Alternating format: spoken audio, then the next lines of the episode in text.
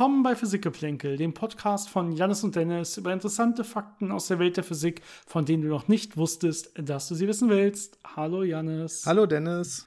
So, es ist ein Tag seit dem letzten Podcast vergangen, zumindest für uns. Ja. Wir haben jetzt heute Mittwoch, wenn ich das richtig sehe, und wir haben äh, gestern am Dienstag ja diesen schnellen zwischendurch, diese Zwischendurchfolge aufgenommen, die dann auch kam. Also ich habe sie gestern noch, ich war nicht, nicht ganz sicher im Podcast und ich habe ich hab sie noch gestern Abend hochbekommen, hochgeladen bekommen.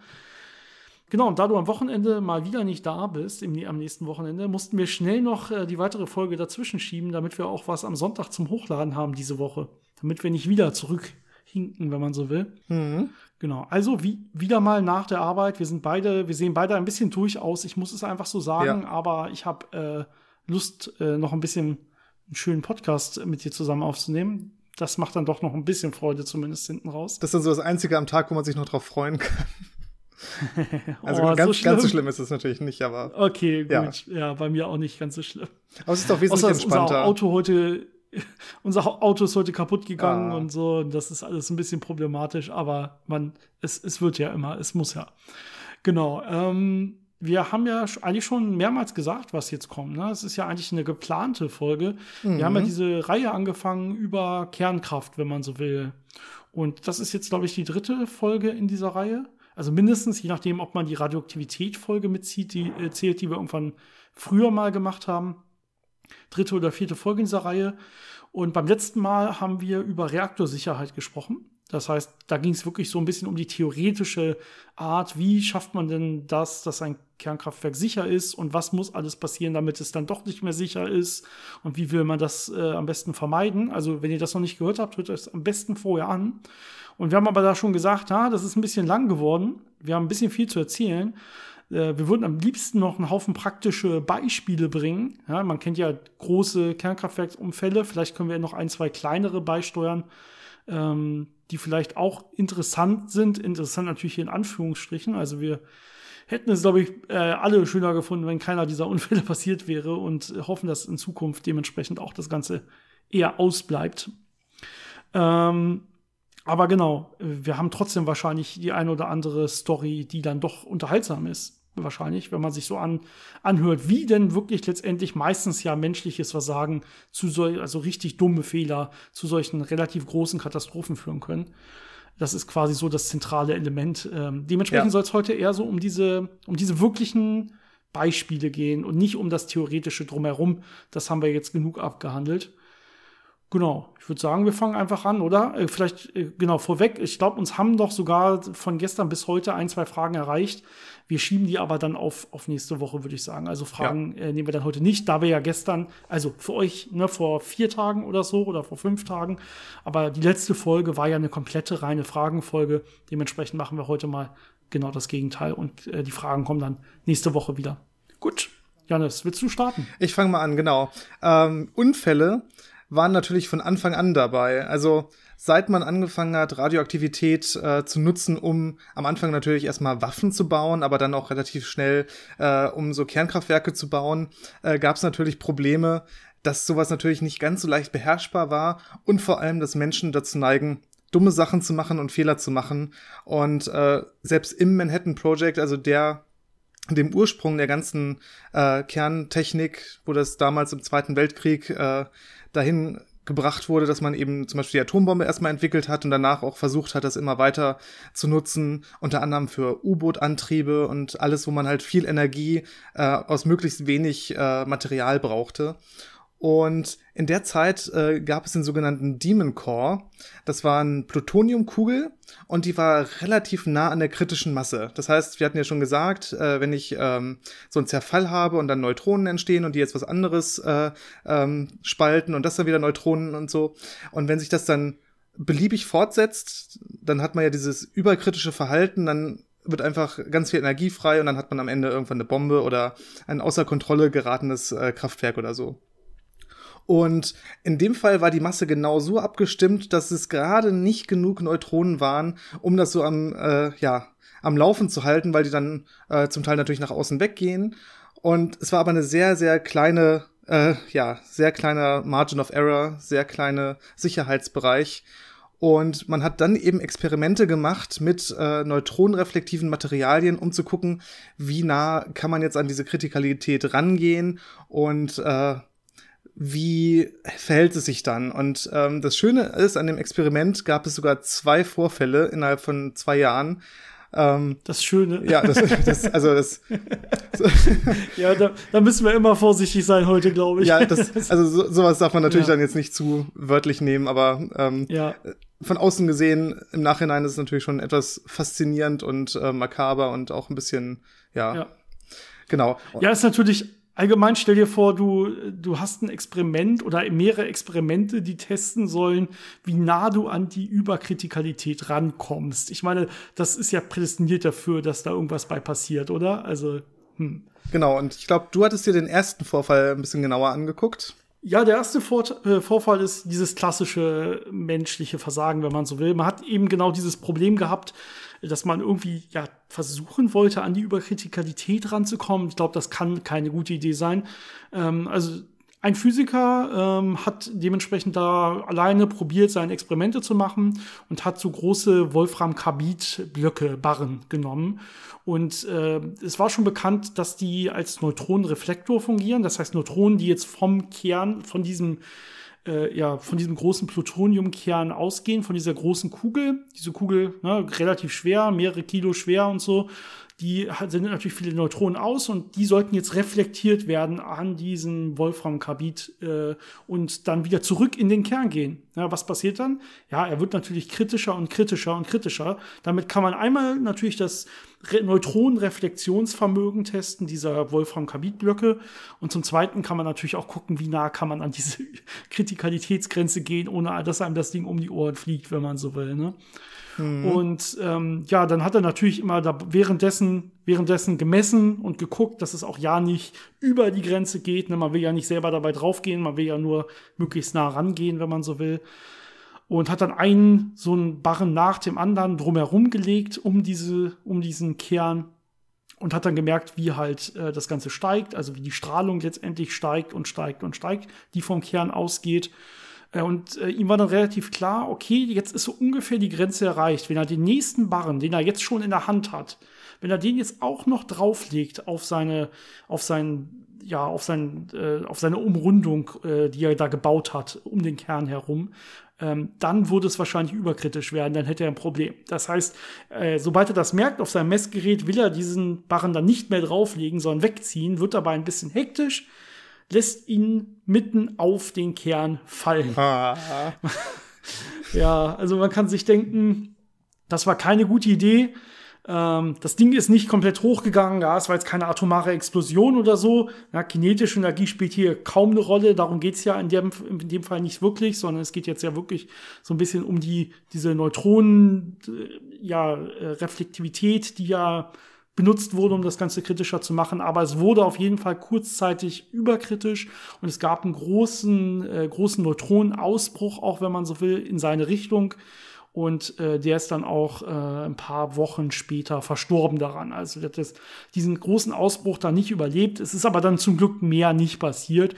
Das heißt, durch im Prinzip seine Dummheit ist nur in Anführungsstrichen er dann selber auch draufgegangen letztendlich. Ja, das ist natürlich schon äh, sehr, sehr ungünstig, dass dann sowas passiert. Ähm, ich meine, er hat es auch noch äh, rechtzeitig dann, dann äh, wieder wegbewegt. Also man muss sich das so vorstellen. Ähm, dieser Kern wird natürlich dann überkritisch, äh, immer mehr Neutronen entstehen, die auch äh, nach außen geraten und natürlich auch durch ihn durchschießen und ziemlich viel kaputt machen. Und er hat trotzdem noch richtig reagiert, weil er wusste, er wird jetzt sterben. Aber er, wenn man das Ding dann weiterlaufen lässt, irgendwann wird es halt wirklich zu so einer, äh, ja, wirklichen Explosionen kommen können. Und genau. er hat es genau. dann noch rechtzeitig weggenommen, weil es ja eben nur knapp über der kritischen Grenze war, dass es dann wieder unterkritisch wurde und eben alle anderen, die da in der Umgebung gearbeitet haben, dass die dann wenigstens nichts abbekommen haben. Genau, er hat ja schon vorher berechnet, dass dieses, dass dieser eine Barren mehr da zu einer Überkritikalität führen sollte. Das heißt, er musste natürlich da wieder raus. Der konnte da nicht liegen bleiben, direkt auf dem Chor quasi. Das, das war keine Option. Zum Glück hat er das noch gemacht, auch wenn das dann zu seinem Tod geführt hat. Jetzt hätte man denken können, dass man daraus lernen kann und vielleicht ein bisschen mehr Vorkehrungen trifft, dass sowas nicht passieren kann, dass man da ein bisschen vorsichtiger ist. Aber nicht allzu lange später gab es wieder Experimente an diesem Kern. Diesmal hat man äh, so Beryllium-Halbschalen benutzt, die um den Kern drumherum gepackt wurden. Einmal unten drunter, einmal oben drüber. Die sind auch sehr gute Neutronenreflektoren. Und es war genauso ausgelegt, dass wenn die so ein bisschen Öffnung hatten, dann war es nicht überkritisch. Da konnten noch ein paar Neutronen raus und dann war es gut. Wenn die jetzt komplett geschlossen sind, dann hat man ein Problem. Und wie kann man natürlich jetzt ganz, ganz sicher diese beiden Halbschalen so anbringen, dass sie nicht äh, zusammenkommen und das schließen es damit überkritisch wird? Man nimmt einen Schraubenzieher und steckt den dazwischen. ähm, also da kann sich jeder schon gleich denken, dass das keine gute Idee ist und natürlich ist es dann so gekommen, wie es kommen musste. Der ist dann gegen diesen Schraubenzieher gegengekommen, die Halbschalen sind äh, aufeinander gekommen und es wurde dann auch wieder prompt überkritisch. Auch in dem Fall hat er es noch geschafft, äh, diese Halbschale wieder da wegzubekommen, dass es nicht äh, in diesem Zustand geblieben ist, aber auch erst dann relativ schnell danach äh, ja an dieser akuten Strahlendosis verstorben. Das ist halt schon wirklich äh, eine Menge, was man da abbekommt an Strahlung. Das ist äh, für den Körper einfach zu viel das sind so die Anfangszeitunfälle, wo man sich noch denken könnte, okay, die waren damals auch sehr unbedarft, das war Forschungszeit. Äh, man hat ja auch damals äh, Atomwaffen getestet, ohne viel Sicherheitsvorkehrungen zu machen. Man hat damals auch einen Reaktor zum Beispiel an einem Turm hochgezogen, um zu gucken, wie die Strahlung nach außen, also einen offenen Reaktor, um zu gucken, wie die Strahlung auf äh, so Testdörfer, die man aufgebaut hat, sich auswirkt, in welchem Abstand dann wie viel Dosis ankommt. Also es war alles schon sehr gefährlich. Und dann würde man natürlich hoffen, so in der Zeit danach, wo es dann Richtung, ja, Kernenergienutzung für zivile Zwecke ging, dass man da vielleicht ein bisschen mehr Vorsicht hat walten lassen. Und man hat es natürlich versucht, aber trotzdem hat man immer noch die Komponente, dass Menschen daran beteiligt sind, sowohl das zu betreiben als auch ja die Sachen zu designen und zu warten. Und äh, gar nicht allzu lange nach dem Manhattan Project kam es dann schon zum ersten äh, größeren Zwischenfall zur ersten Kernschmelze in den USA. Das ist der berühmte Fall von Three Mile Island. Ähm, und da, da kommt schon eher dieses typische, dass es nicht komplett äh, dieses Risiko hat mit einem Schraubendreher, ist alles vorbei, wenn man dagegen kommt, sondern da ist dann eine ganze Verkettung von unglücklichen Umständen, schlechten Designs, die dann dazu führen, dass es eben zu dieser Kernschmelze kommen konnte. Ja, genau. Das Three Mile Island war nämlich ein Kernkraftwerk ähm, in, in Harrisburg, Pennsylvania in den USA.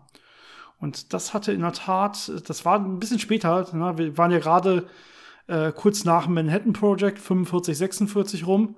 Und äh, dieser Vorfall war jetzt wirklich ernster Vorfall, aber also, nicht nur wirklich ernsthaft, sondern auch auf der offiziellen Skala ernsthafte Unfälle. Es gibt ja so eine offizielle Skala, die solche Kernkraftwerksunfälle einordnet.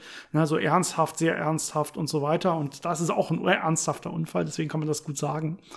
Ähm, Genau, also es war es äh, schon im Jahr oder bereits im Jahr 1979, am 28. März.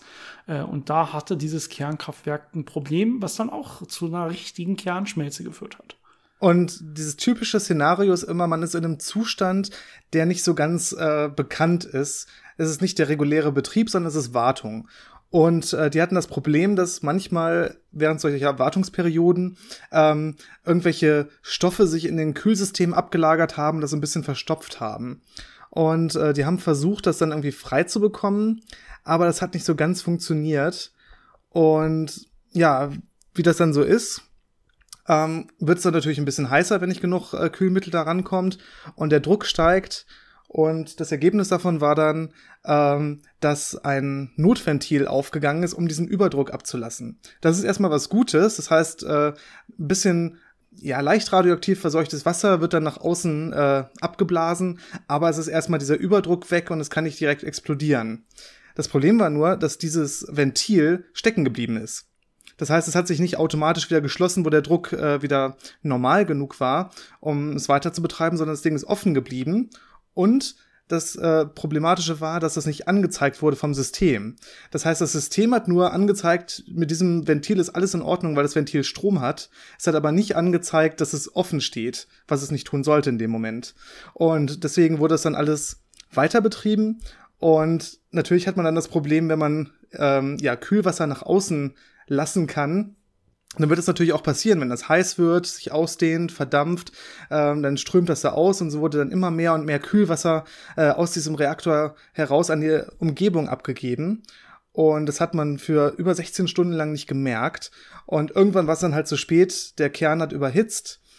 Vermutlich kam es auch zu einer kleinen Wasserstoffexplosion, denn wenn man so heiße, äh, so heißes Material da im Kern hat und dieses Zirconium, äh, wo ja dieses Uran vor allem eingepackt ist drin, ähm, das reagiert sehr gut mit Wasser und bildet Wasserstoff und dann kriegt man irgendwann Knallgas gemischt, das explodiert.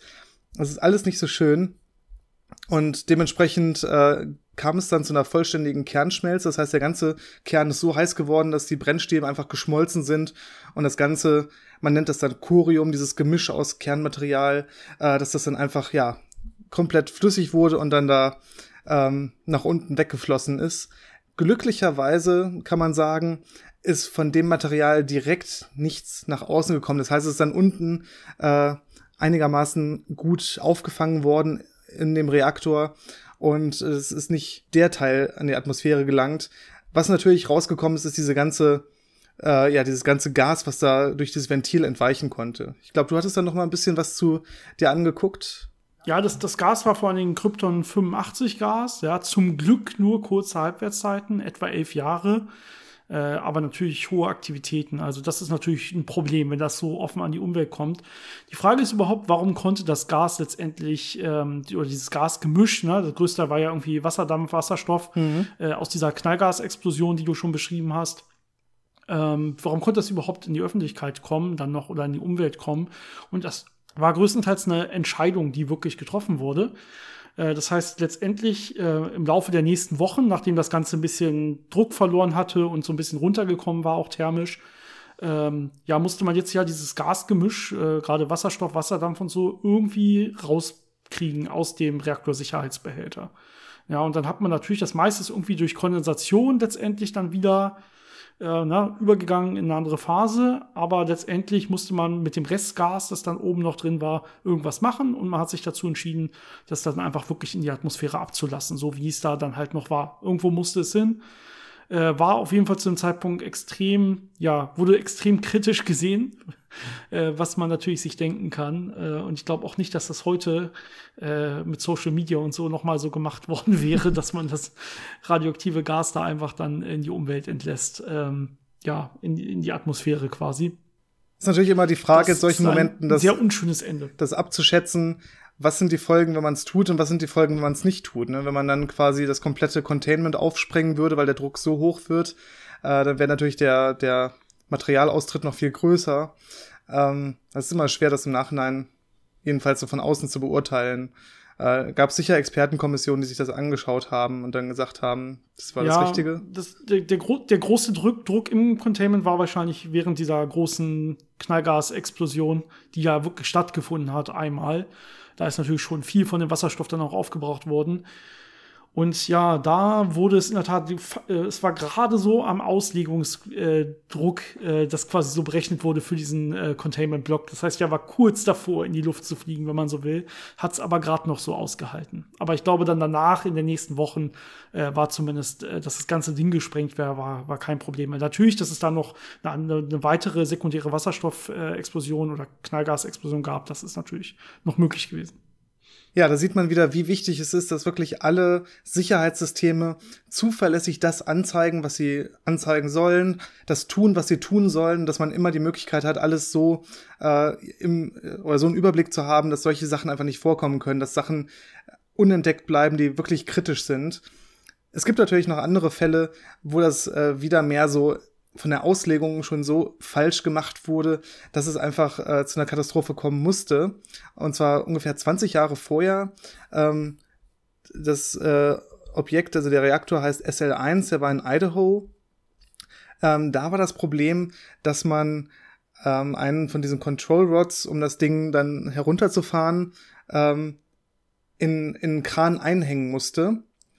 Und bei diesem Schritt konnte man jetzt diesen Control Rod zu weit rausziehen, manuell. Das heißt, das war so ausgelegt, das ist ein bisschen wie bei dem Demon Core. Äh, wenn man eine falsche Bewegung macht, äh, wird das ganze Ding plötzlich überkritisch und äh, geht in die Luft. Und das ist natürlich wieder mhm. sehr, sehr unpraktisch. Und es ist dann auch dazu gekommen, man weiß allerdings nicht genau warum. Ähm, es gab dahinter ja Untersuchungen, aber man konnte nicht ganz ausschließen, dass es nicht nur äh, ein Unfall war, das heißt, dass es nicht aus Versehen ein Stück zu weit rausgezogen wurde und deswegen überkritisch wurde, was natürlich passieren kann, sondern dass möglicherweise auch entweder Absicht dahinter steckte oder ja, Sabotage oder einfach ein, ein quasi ein erweiterter Suizid oder so.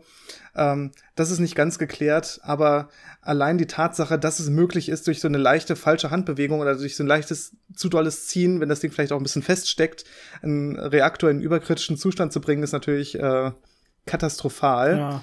Ähm, ein anderes schönes Beispiel, das wir in einer E-Mail von einem Zuhörer ähm, mitgeteilt bekommen haben, ist immer sehr interessant, wenn man zu solchen Themen dann natürlich auch ein bisschen Input bekommt von Leuten, die da ein bisschen mehr wissen und ein bisschen mehr Einblick haben. Ähm, hatten wir diesmal zwei E-Mails bekommen, die uns doch ein Stück weitergeholfen haben und äh, die Informationen haben wir jetzt auch hier so ein bisschen mit eingebaut. Und äh, ein Beispiel ist, dass anscheinend in einem Reaktor bei Leibstadt ähm, man diese Containment-Hülle hatte, die eben diesen Druck, wie zum Beispiel bei Three Mile Island, äh, aushalten soll. Und die sind dann extra mit sehr dicken Stahlbetonwänden versehen, dass da wirklich äh, extrem viel Druck sich aufbauen kann und das dann nicht äh, dazu führt, dass dann Material nach außen gelangt. Jetzt ist es da aber dazu gekommen, dass anscheinend Handwerker bei der Montage von Feuerlöschern in diese Wand reingebohrt haben.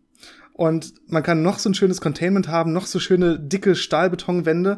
Wenn man da jetzt Löcher reinbohrt, äh, dann hilft das am Ende nicht mehr sehr viel. Also da sieht man auch, dass so viele Kleinigkeiten ja. äh, und so viele unbedachte Dinge schon dazu führen können, dass sowas dann doch sehr, sehr schnell in einem Ernstfall äh, nicht mehr stabil genug ist und sehr viel Material nach außen gelangt. In dem Fall ist zum Glück nichts passiert. Also es kam zu, keinen, zu keiner Kernschmelze oder zu keinem kritischen Vorfall ähm, und man hat es dann noch rechtzeitig entdeckt und konnte das dann beheben. Ähm, aber es zeigt natürlich immer wieder, dass solche Sachen ja extrem gut überwacht werden müssen, weil so schnell solche Dinge passieren können. Und in dem Fall ist es ja schon wirklich ein Versehen gewesen. Ähm, leider ist das nicht immer der Fall. Oft ist es auch, ähm, ja, nennt man das Nachlässigkeit, nennt man das äh, Einsparungsmaßnahmen ähm, grob fahrlässiges Verhalten. Äh, das sind dann so die Dinge, die zum Beispiel zu so großen Katastrophen führen wie Fukushima. Das ist ja noch relativ äh, nah an uns dran zeitlich. Ähm, die meisten werden es wahrscheinlich miterlebt haben. Ich weiß nicht, ob wir so viele so junge Zuhörer haben, die dann noch zu klein waren. Ähm, ich erinnere mich noch sehr gut daran. Zehn Jahre wäre für unseren Podcast schon wirklich jung. Ich weiß, dass wir schon ein, zwei Fragen auch von unter Zehnjährigen bekommen haben, aber ich glaube, das ist, wäre wirklich ein besonderes Alter. Das wird es nicht viel mehr als eine Handvoll geben, wahrscheinlich. Äh, genau, es war ja 2011, das ist noch nicht so lange her. Daraufhin wurden ja dann hier auch die, äh, die Kernkraftwerke abgeschaltet letztendlich. Ne? Ja, und da war ja der Fall, dass man äh, eben dieses diese ungünstige Mischung hatte, ein Kernkraftwerk relativ nah am Meer zu haben in Japan, ähm, wo man natürlich weiß, dass es da sowohl Erdbeben als auch Tsunamis geben kann. Und obwohl es natürlich Sicherheitssysteme gab, war das alles dann so gebaut und geplant und äh, auch viele Sachen wurden dann einfach äh, anders gemacht, als das zum Beispiel von äh, Firmen vorgeschlagen wurde, dass es eben in diesen, ja, sagen wir mal, kritischen Zustand gekommen ist, dass das so schiefgehen konnte. Denn das Problem war, das Erdbeben ist passiert und ähm, der Strom ist ausgefallen. Und wenn der Strom ausfällt, hat man natürlich ein Problem, weil die äh, Kühlgeräte einfach nicht mehr das Kühlwasser da durchpumpen können. Deswegen gibt's natürlich als Backup Dieselgeneratoren. Und die versorgen ja. das erstmal mit Strom und äh, kühlen das dann alles runter. Natürlich werden die Reaktoren sofort runtergefahren. Das heißt, man ähm, packt dann die, die Kontrollstäbe äh, da rein, die Kettenreaktion hört auf, aber man muss natürlich die, die gesamte Abwärme, die immer noch in diesem Kern entsteht durch die radioaktiven Zerfälle, die muss man natürlich ja abführen, sonst kommt es eben zur Kernschmelze, wenn es dann zu heiß wird. Und das hätte erstmal ganz gut klappen können, wenn nicht diese Dieselgeneratoren dann bei dem Tsunami, der relativ nah nach dem Erdbeben kam, einfach weggespült worden wären. Dann war natürlich der Strom weg und dann äh, ist es schiefgelaufen. Ursprünglich war es geplant, diese Dieselgeneratoren etwas sicherer in Höhlen reinzustellen, dass sie eben im Fall von einem Tsunami nicht weggespült werden. Aber aus, ja, wahrscheinlich finanziellen Gründen, Gründen der Einfachheit ja. wurde das nicht getan. Ähm, das war so das, der, das erste große Problem, äh, was das Ganze natürlich dann, äh, ja, in diesen Zustand gebracht hat. Weiterhin gab es äh, Ventile, die äh, Wasser ähm, das aus den Turbinen zum Beispiel, also mit, mit Hilfe der Turbinen noch in den Kern hätte zurückgepumpt werden können, die das dann umleiten können, aber die waren auch elektrisch angesteuert. Auch das wurde nicht wirklich empfohlen, wurde aber so gemacht, äh, weil man dann eben wesentlich einfacher dieses Wasser, was normalerweise quasi dann einem im, ja, im Durchfluss durch die Turbine fehlt, äh, dass man das möglichst leicht wieder äh, nutzen kann. Aber in so einem Ernstfall, wenn der Strom weg ist, hat man dann natürlich das Problem, dass man dieses Ventil nicht öffnen kann. Das heißt, man kann auch dann nicht weiter kühlen. Das waren so die. Ja, also wahrscheinlich sollte man mindestens zumindest zwei Optionen haben, ne? es elektrisch und mechanisch genau. Hand irgendwie öffnen zu können.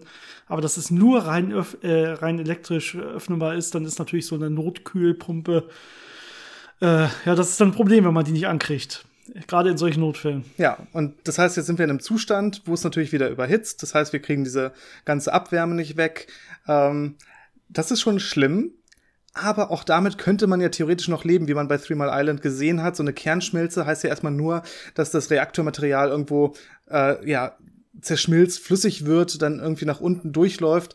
Ähm, häufig hat man ja, wie wir schon mal erwähnt haben, so Auffangbereiche, wo es dann quasi äh, erstmal liegen bleibt, dann langsam abkühlt, ähm, dass es nicht direkt ins Erdreich durchsickert. Äh, Schlimm wird's nur, wenn es dann zu Explosionen kommt und wirklich Material freigesetzt wird. Und wie wir ja schon auch eben erwähnt haben, ähm, Wasser im Reaktor reagiert natürlich sehr gut mit äh, zum Beispiel Zirconium und anderen Elementen und es entsteht viel Wasserstoffgas. Normalerweise hat man ja deswegen Ventile, die das im Notfall äh, möglichst rasch nach außen lassen. Bei Three Mile Island war das Problem, dass das Ventil offen war. Bei Fukushima war das Problem, dass dieses Ventil ja nicht funktionsfähig äh, war oder nicht mal da war. Auch das ist wieder so eine sehr, sehr grobe ähm, Fahrlässigkeit, könnte man sagen, dass da einfach äh, solche Sicherheitsmaßnahmen dann weggelassen werden. Und dementsprechend kam es dann zu dieser Wasserstoffexplosion und dementsprechend ist auch eben sehr, sehr viel Material äh, in die Atmosphäre gelangt. Und ja, gut, hinterher hat man natürlich versucht, dann das Ganze noch irgendwie zu retten, das alles runterzukühlen auch da wurden dann wieder etwas äh, ja, ungünstige Entscheidungen getroffen, denn äh, typischerweise würde man Bohrwasser nehmen. Wir hatten schon mal darüber geredet, dass Bohr ein guter Neutronenabsorber ist. Das heißt, damit kann man das dann relativ effizient runterkühlen und äh, ja weitere äh, Neutronenemissionen vermeiden, die das dann alles immer noch äh, am, am Laufen hält, äh, heiß hält. Stattdessen hat man Meerwasser benutzt, was natürlich günstiger ist, aber nicht so effizient. Ähm, auch das nicht die beste Entscheidung.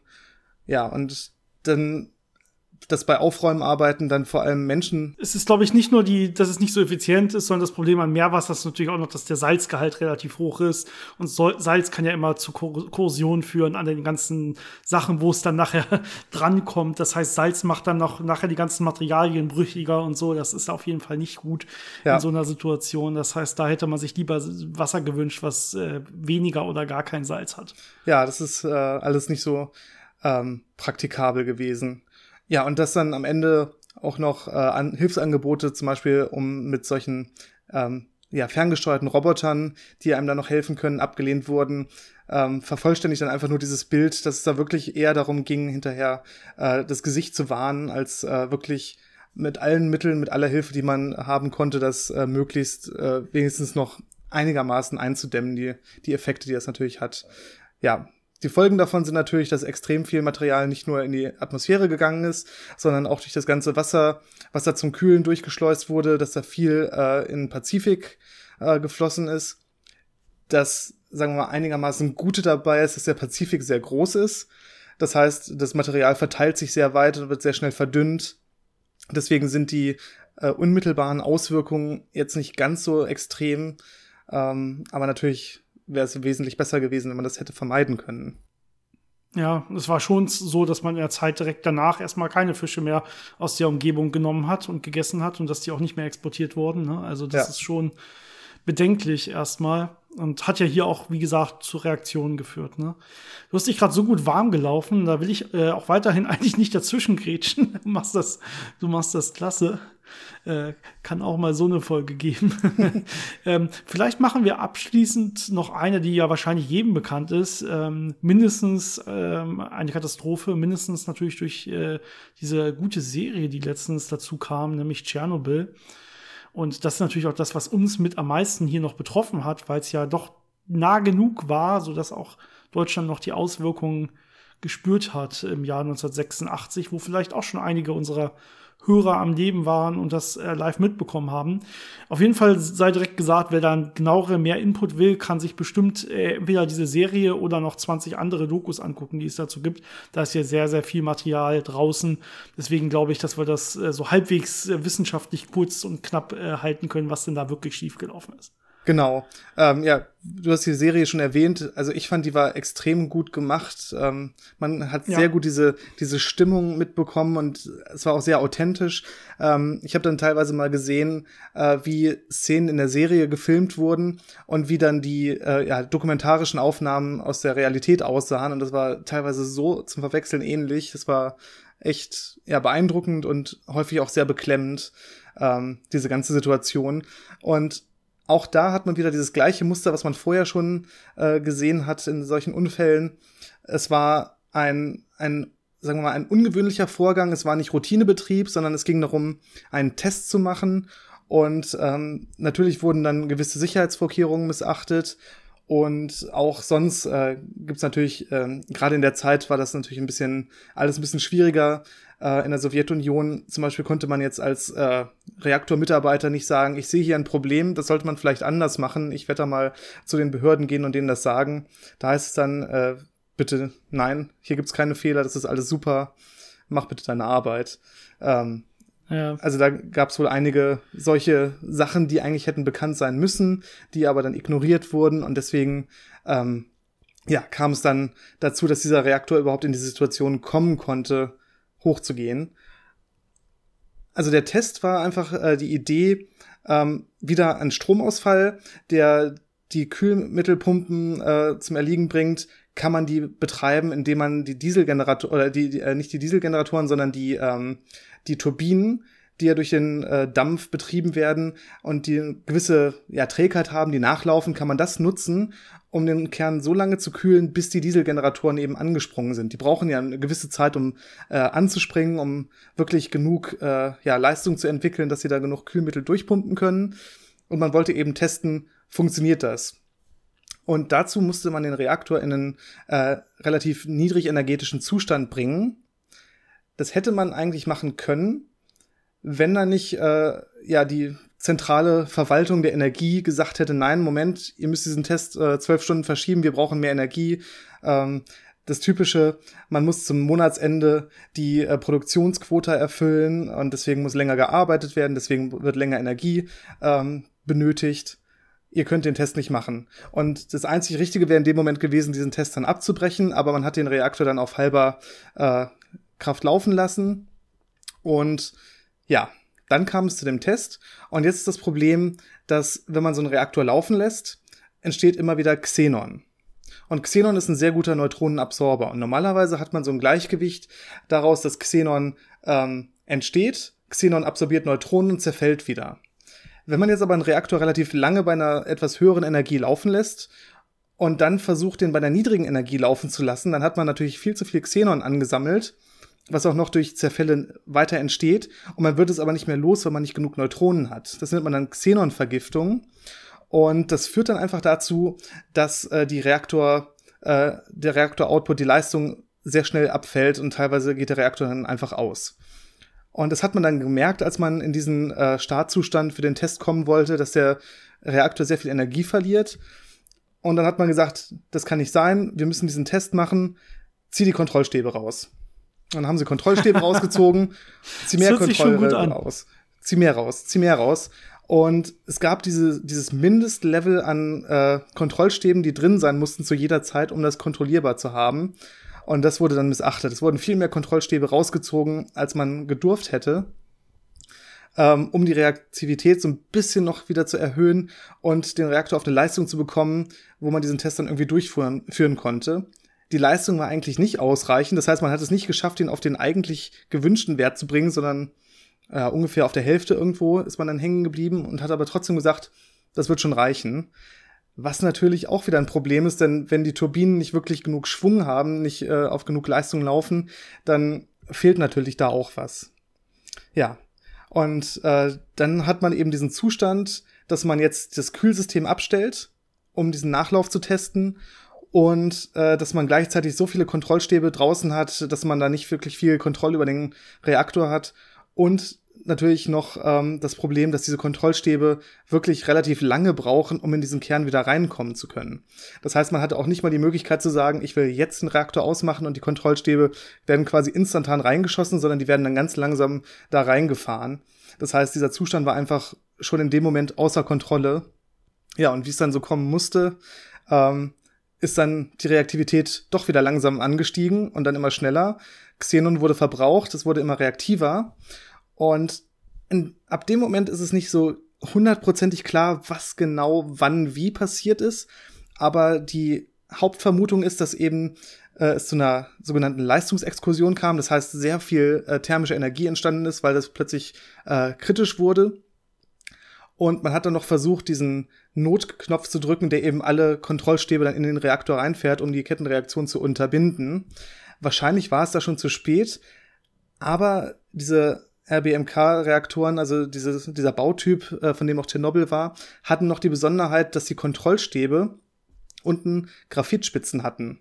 Das heißt, man wollte, wenn man die hineinfährt, vermeiden, äh, dass da einfach äh, ja zu viel Reaktivität quasi verloren geht, sondern es wurde dann noch ein bisschen äh, moderiert. Graphit ist ja ein guter Moderator. Das heißt, wenn man die Kontrollstäbe reinführt, wird erstmal die Reaktivität ein bisschen erhöht, bevor sie dann durch den restlichen Teil, durch das äh, Bohr, ähm, ja, verringert wird, absorbiert wird.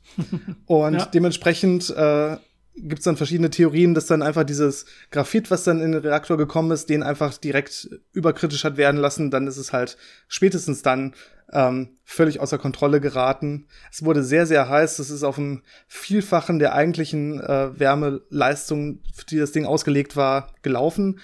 Und dann kam es natürlich zu einer ja, Explosion. Das heißt, dieser gesamte Reaktor ist einfach in die Luft geflogen. Ähm, dieser Deckel, der viele, viele Tonnen wiegt, der da oben drauf lag und diesen Reaktorkern quasi gegenüber der Umwelt abgedichtet hat, ist weggeflogen. Und äh, auf Bildern sieht man dann schön, dass er wirklich in einem sehr steil aufgestellten Winkel da drüber thront. Und das nächste Problem wieder am Design ist, dass sie gesagt haben, wir brauchen jetzt keine große Hülle, die das alles äh, zusammenhält, äh, wenn da was rauskommen sollte, diesen Druck aushalten kann. Wir bauen einfach ein Gebäude darüber. Ähm, das war eine sehr günstige Bauweise, aber eben sehr, ja, fehleranfällig und sehr ähm, schwach, wenn es zu solchen Explosionen kommt. Das heißt, unmittelbar danach ist natürlich auch das Dach äh, mit weggeflogen durch diese Explosion und dieser Reaktorkern lag eben frei. Und es kam dann noch zu einer zweiten Explosion, höchstwahrscheinlich deswegen, weil dann, wie auch in den Fällen zuvor, sehr viel Wasserstoff entstanden ist, das sich dann entzündet hat. Es gibt manche, die sagen, es kam auch zu einer wirklich quasi zu einer kleinen Atombombenexplosion, also zu einer kleinen überkritischen Explosionen. Ähm, das kann man nicht so ganz nachvollziehen. Auf jeden Fall wurden instantan unheimlich große Mengen an radioaktivem Material sehr hoch in die Atmosphäre geschleudert und haben sich dann über große Bereiche verteilt. So große Bereiche, dass ähm, obwohl die Sowjetunion versucht hat, diesen Unfall geheim zu halten, relativ früh danach äh, verschiedene Länder gemerkt haben, hier stimmt was nicht. Äh, das schönste Beispiel, was ich finde, ist, in Schweden sind äh, in einem Kernkraftwerk Leute zur Arbeit gegangen, sind durch die Sicherheitsschleuse gegangen und es wurde ein Alarm ausgelöst. Und die haben natürlich dann erstmal Panik bekommen und gesagt, oh, ist in unserem Reaktor irgendwas passiert? Das stimmt irgendwas nicht. Haben wir ein Leck?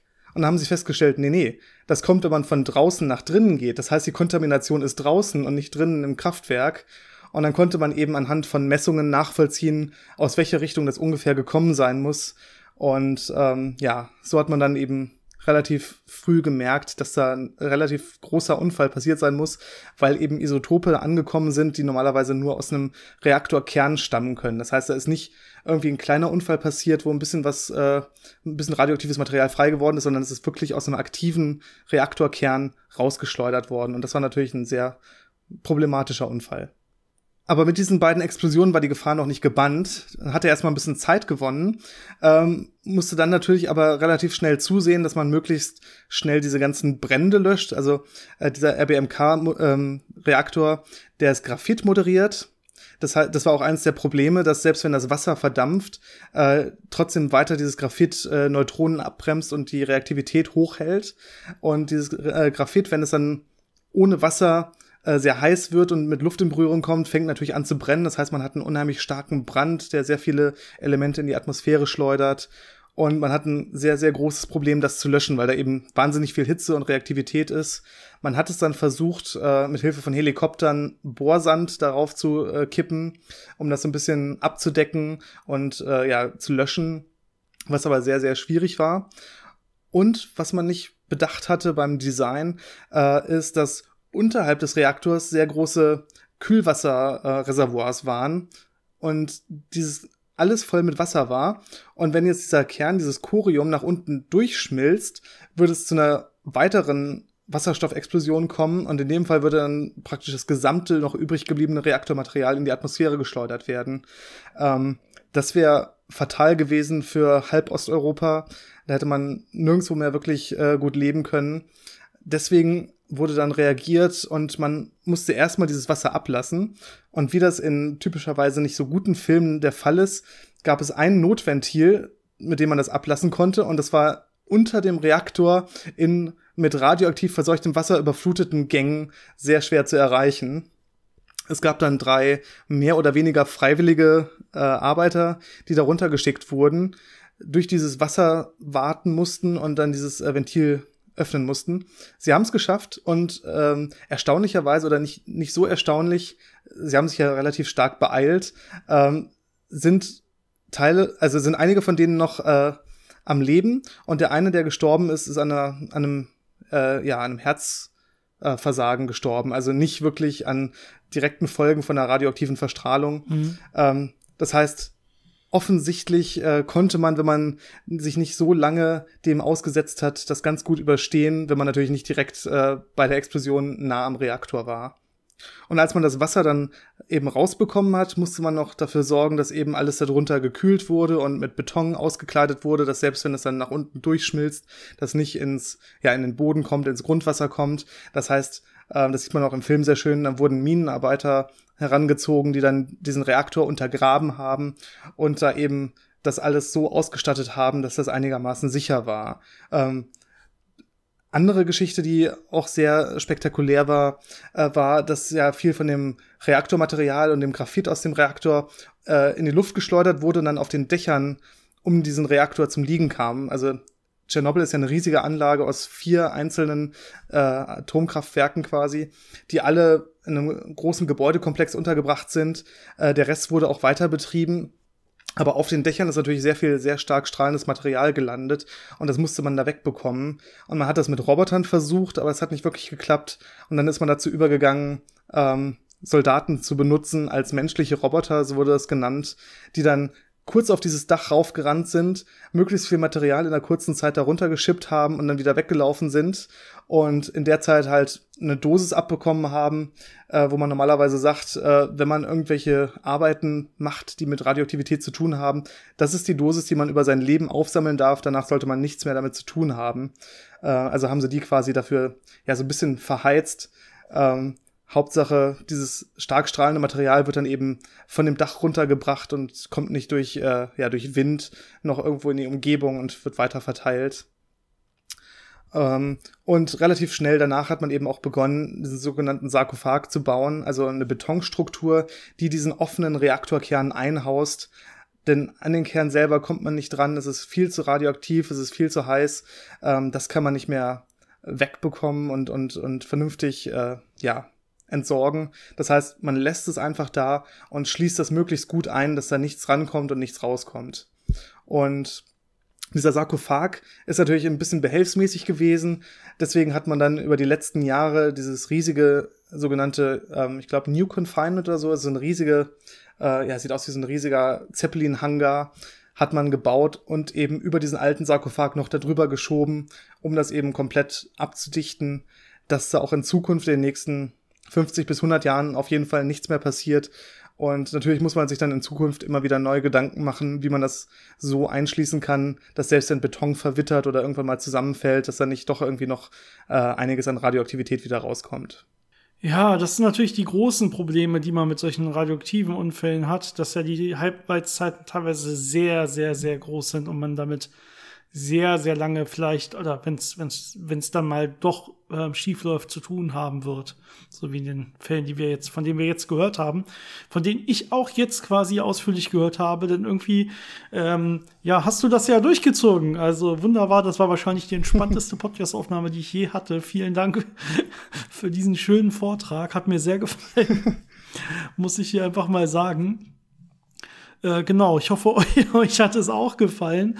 Wir haben jetzt natürlich nicht alle angesprochen, die es irgendwie gab, alle Reaktorvorfälle, nicht mal alle größten. Ne? Es gab sogar noch ein, zwei, die so halbwegs unerkannt liefen. Ähm, die wir jetzt nicht genauer erwähnt haben, einfach weil da nichts so wirklich Interessantes noch bei passiert ist. Wir haben so ein bisschen was rausgesucht, wo man dachte, okay, die müssen auf jeden Fall dabei sein. Es gibt davon vollständige Listen, also auch bei Wikipedia zum Beispiel kann man sich ansonsten mal solche Listen über alle Reaktorfälle, zumindest alle bekannten, ja, vielleicht, mal anschauen. Vielleicht sollten wir noch so zwei Sachen erwähnen, die ein bisschen bekannter waren, ganz kurz am Rand. Gerne, red, ger red gerne weiter, Janis. ähm, und zwar gab's äh, in Russland einen äh, Brüter, wo Plutonium erzeugt wurde für Atombomben. Und da kam es zu einer ja eher chemischen Explosion. Also da ist auch ein Reaktor trocken gelaufen und die Nitrate, die dann dabei irgendwie ähm, entstanden sind, äh, haben sich dann entzündet und dann wurde sehr viel Material ja in die Atmosphäre gepustet aber das war relativ äh, weit im Landesinneren zu Sowjetzeiten. Das heißt, da wurde weder drüber gesprochen, noch ist da viel äh, wirklich nach Westeuropa gelangt. Und ähm, die ganze Umgebung ist jetzt einfach für immer oder für die nächsten paar hunderttausend Jahre wahrscheinlich nicht bewohnbar und auch gesperrt. Ähm, ja, das sind halt so große Sachen, die aber natürlich äh, nicht so viel Aufmerksamkeit bekommen, weil sie eben nicht so viele verschiedene Länder beeinflussen. Und wenn das dann in Bereich stattfindet, wo das gerne geheim gehalten wird, dann, dann, ja, kriegt das nicht so viel Aufmerksamkeit. Bei dem Unfall geht man heutzutage sogar davon aus, dass die Radioaktivität, die dabei nach, in die Umwelt gelangt ist, vergleichbar sein könnte. Wie gesagt, man hat es ja nicht so richtig zu der Zeit mitbekommen, wie äh, mit dem, was in Tschernobyl passiert ist. Äh, und der große Unterschied ist natürlich, dass das da sehr lokal war und nicht groß über die Atmosphäre noch äh, an Orte sehr weit weggetragen wurde, was ja bei Tschernobyl passiert ist, wie du gut beschrieben hast. Und so ein kleiner äh Vorfall, der in Brasilien in den 80ern passiert ist, auch noch sehr interessant. Ähm, das hat nichts mit Atomkraftwerken zu tun, sondern mit äh, radioaktiven Materialien, ähm, die für die Medizin verwendet werden. Man hat ja oft, äh, gerade so zur Bildgebung, ähm, radioaktive Präparate, die man Patienten gibt, um dann eben entsprechend äh, bestimmte Strukturen gut auflösen zu können oder bestimmte Tumore zum Beispiel zu finden. Und ähm, da gab es jetzt ein altes, verlassenes Krankenhaus, das aber noch radioaktive Präparate rumliegen hatte. Und ähm, ja, so Plünderer haben dann dieses Krankenhaus eben geplündert und auch diese radioaktiven Präparate mitgenommen, weil sie nicht wussten, was das war. Und da wurden dann einige Leute doch äh, etwas äh, vergiftet, verstrahlt mit, äh, weil das dann eben in Umlauf gekommen ist und äh, ja, die Leute einfach die Gefahr nicht kannten. Also auch da ja. sieht man, äh, wie gefährlich es sein kann, wenn einfach ähm, so Material nicht äh, gut genug getrackt wird oder äh, Buch geführt wird und dann einfach zurückgelassen wird, ist natürlich auch sehr fahrlässig und fatal. Ja, ist ja in, insgesamt vielleicht nicht ganz so bekannt, dass äh, die Medizin in der Tat relativ große Mengen von so radioaktiven Materialien verwendet. Hast ja schon gesagt, wofür, ne? Man kriegt ja dann immer noch so Kontrastmittel gespritzt, damit man das dann vernünftig sehen kann und so. Aber auch zur Therapie und, teilweise. Äh, in, auch, ja, sogar relativ verschiedene Anwendungen. Auf jeden Fall ist es so, wenn man sich einfach mal anguckt, was lagert denn so für Atommüll in unseren, ähm, so, ja, Endlager haben wir ja nicht, ne, in unseren Zwischenlagern, wenn man so will. Und wie ist denn das so zusammengesetzt? Dann ist nur ein ganz, ganz kleiner Teil wirklich aus Atomkraftwerken oder anderen Reaktoren, äh, Testreaktoren und so weiter. Und äh, mit Abstand größte Teil kommt wirklich aus der Medizin. Und der wird ja auch noch weiterhin produziert, wenn man so will. Ne? Das heißt, ähm, wenn man nur alle Atomkraftwerke abstellt, hat man immer noch nicht das Problem gelöst, dass man auch radioaktiven Müll bekommt, den man dann irgendwie lagern muss oder so. Da wird der Großteil wirklich ja in der Medizin verbraucht. Andererseits ist es teilweise schwierig, ohne Reaktoren eben das gesamte Material für die Medizin zur Verfügung zu stellen. Es gibt zum Beispiel in München noch einen Versuchsreaktor, der auch relativ viel äh, medizinische Isotope herstellt. Ähm, wenn man sowas dann komplett abschaltet, wird es dann auch schwierig, äh, an bestimmte Stoffe an, ranzukommen. Und ja, die Medizin braucht wirklich relativ viel davon. Zum Beispiel eben auch, um ja. äh, Tumore ähm, zu zerstören, indem man einfach denen quasi radioaktive Stoffe einschleust, die die dann von innen einfach kaputt machen. Ja, gut, Janis. Also, ich sag noch mal dann danke vielleicht. Und ich würde sagen, wenn du jetzt nicht noch andere tolle Geschichten hast, die du uns erzählen willst, was auch gerne willkommen wäre. ich glaube, die, die interessantesten Geschichten haben wir jetzt alle erzählt. Okay. Dann ähm, hoffe ich, euch hat's auch allen so gefallen wie mir und wir hören uns, ich glaube, nächste Woche wieder. Du bist ja jetzt erstmal am Wochenende, also jetzt, wenn die Folge rauskommt, quasi gerade nicht äh, zur Verfügung, aber nächste Woche bist du wieder da, oder Janis? Ja, dann sollte ich wieder da sein und äh, fleißig am okay. Schreiben sein. ja, und dann am Podcast aufnehmen. Und am Podcast zusammen aufnehmen. hoffentlich. Zumindest für ein paar Stunden. Genau. Wunderbar. Okay. Dann erstmal eine schöne Zeit, eine schöne Woche euch allen und bis dann, bis zum nächsten Mal. Ciao. Bis zum nächsten Mal.